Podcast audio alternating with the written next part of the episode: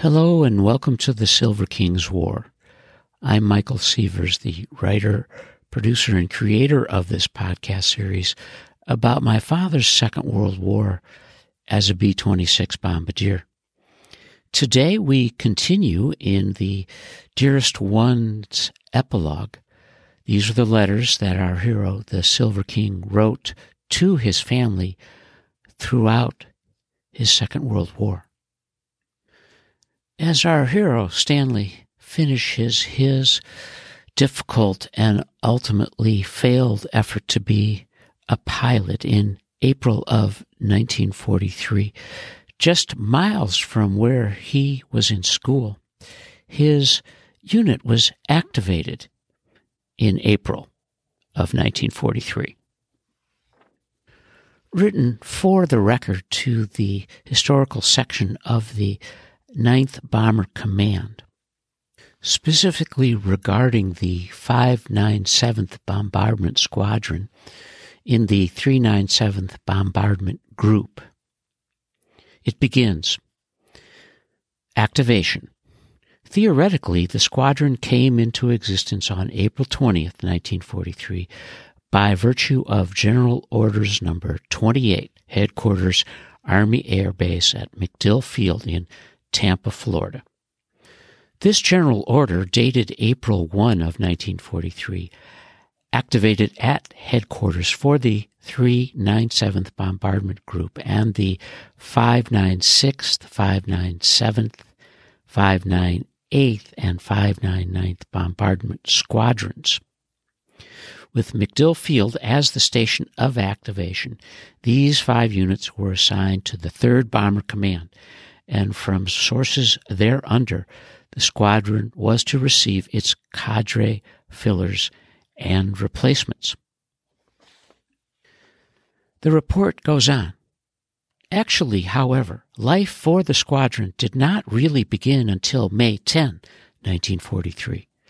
This was due to the issuance of General Orders Number thirty-nine at Headquarters, Air Base Area Command, MacDill Field, dated May twelfth, nineteen forty-three, which reorganized the group and squadrons effective May tenth, nineteen forty-three.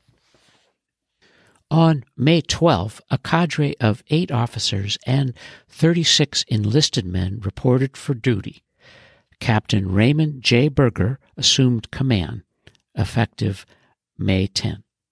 Most of the cadre came from the three hundred fourteenth Bomb Squadron, of which Captain Berger had been the C O, and one of the units of the twenty-first Bombardment Group, famous for its record at MacDill as an operational training unit in B twenty-six aircraft.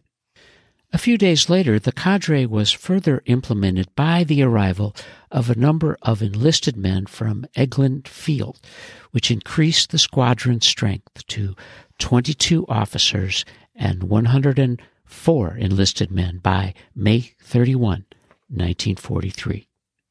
Of course, as you know, our hero, the Silver King, did not reach his squadron until October of nineteen forty-four. And Stanley didn't move to train on a B twenty-six until late June of nineteen forty-four, after D-Day. Before the Silver King's War began in the greenhouse of the famed Martin Marauder, the plane had a substantial history. As the World War for America loomed in the late nineteen thirties, the Army Air Corps became very interested in models for attack bombers. In January of nineteen thirty-nine, the Air Corps issued new specifications for a different bomber. Martin responded with an advanced design that became the B twenty-six. After Pearl Harbor, the B twenty-six, in its early production, was part of the first group of American forces to fly to the Pacific Theater. The twenty-second Bombardment Group was ordered to the Pacific, and it arrived in Australia with forty-four planes in February of nineteen forty-two. They were the only complete bomber unit in a difficult early setting. After its early success in the Pacific, the B twenty-six was struggling at home. Early modifications made the planes more formidable in combat, but they were heavier as well, and this meant a smaller margin for error if they had engine failure. After a number of fatal crashes, often with full crews, word began to circulate that the B twenty-six was not a good plane. At the end of November in nineteen forty-two, a number of B twenty-six bombardment groups were sent to participate in the North African invasion, and they had other problems. They were poor on service, and their low-level attack missions that had been successful in the Pacific became much more hazardous against German anti-aircraft fire. Marauders were suffering higher rates of losses than the B twenty-fives. After the North Africa campaign, Marauder groups were sent to Britain, and in an early combat mission, through a low-level attack on a power station in Holland on May seventeenth in nineteen forty-three. Ten planes were lost on that mission.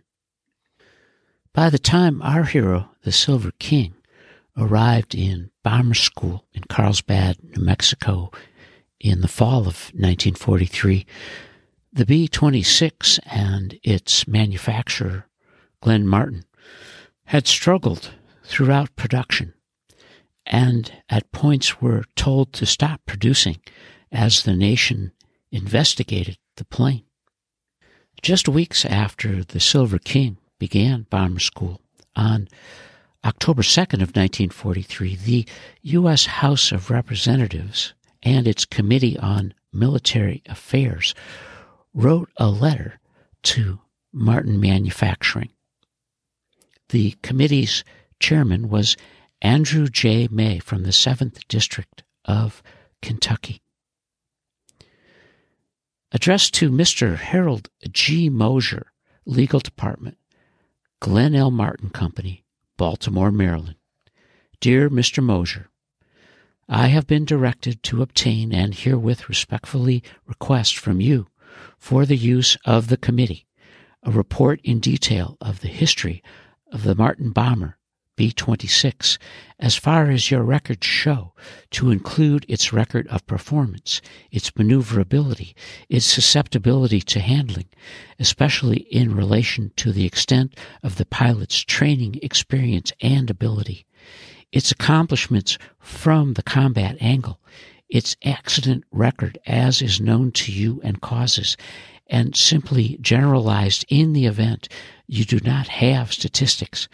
Anything you can give touching upon length and character of instruction as related to the accidents which have occurred. Comparison in this regard with other planes, its value as a war instrument as related to other planes, and such other information and data as may be useful in reflecting an overall view of this particular plane in the war effort. Very truly yours, H. Ralph Burton, General Consul.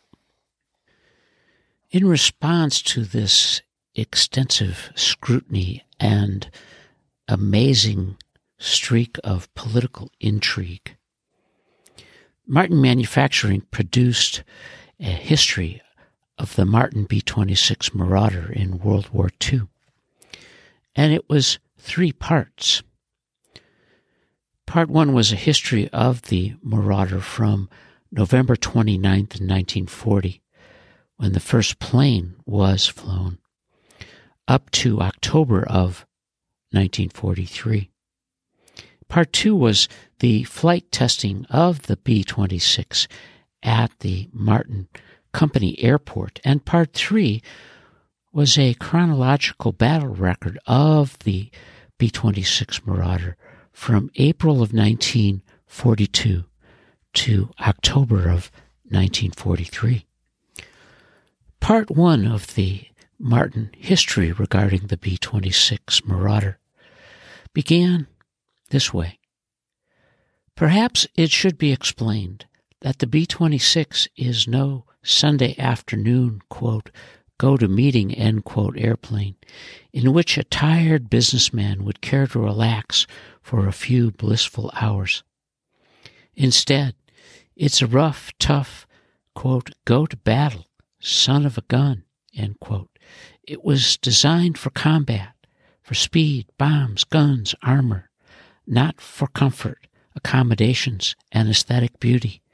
It was designed to be the safest airplane in the world when over the objective and under attack by enemy fighters or while flying through heavy flak. Today, after eighteen months of combat, the B twenty-six is at last being used as a medium bomber for medium altitudes, for medium ranges, and its record as a medium bomber in the, quote, big league, end quote, over the continent is so outstanding that it is being hailed as one of the major weapons of the war. This success is not the result of design changes, although they have contributed materially, or of brilliant strategy, but simply because the weapon is being used for the purpose for which it was intended and in the way it was designed to be flown and fought. As Glenn Martin and his minions continued the fight for the life of the B twenty-six, our hero, the Silver King, was getting ready to head west for the start of his training to become a bombardier. And it's at this point that we have reached the end of the Dearest Ones epilogue, part six. And you are listening to The Silver King's War.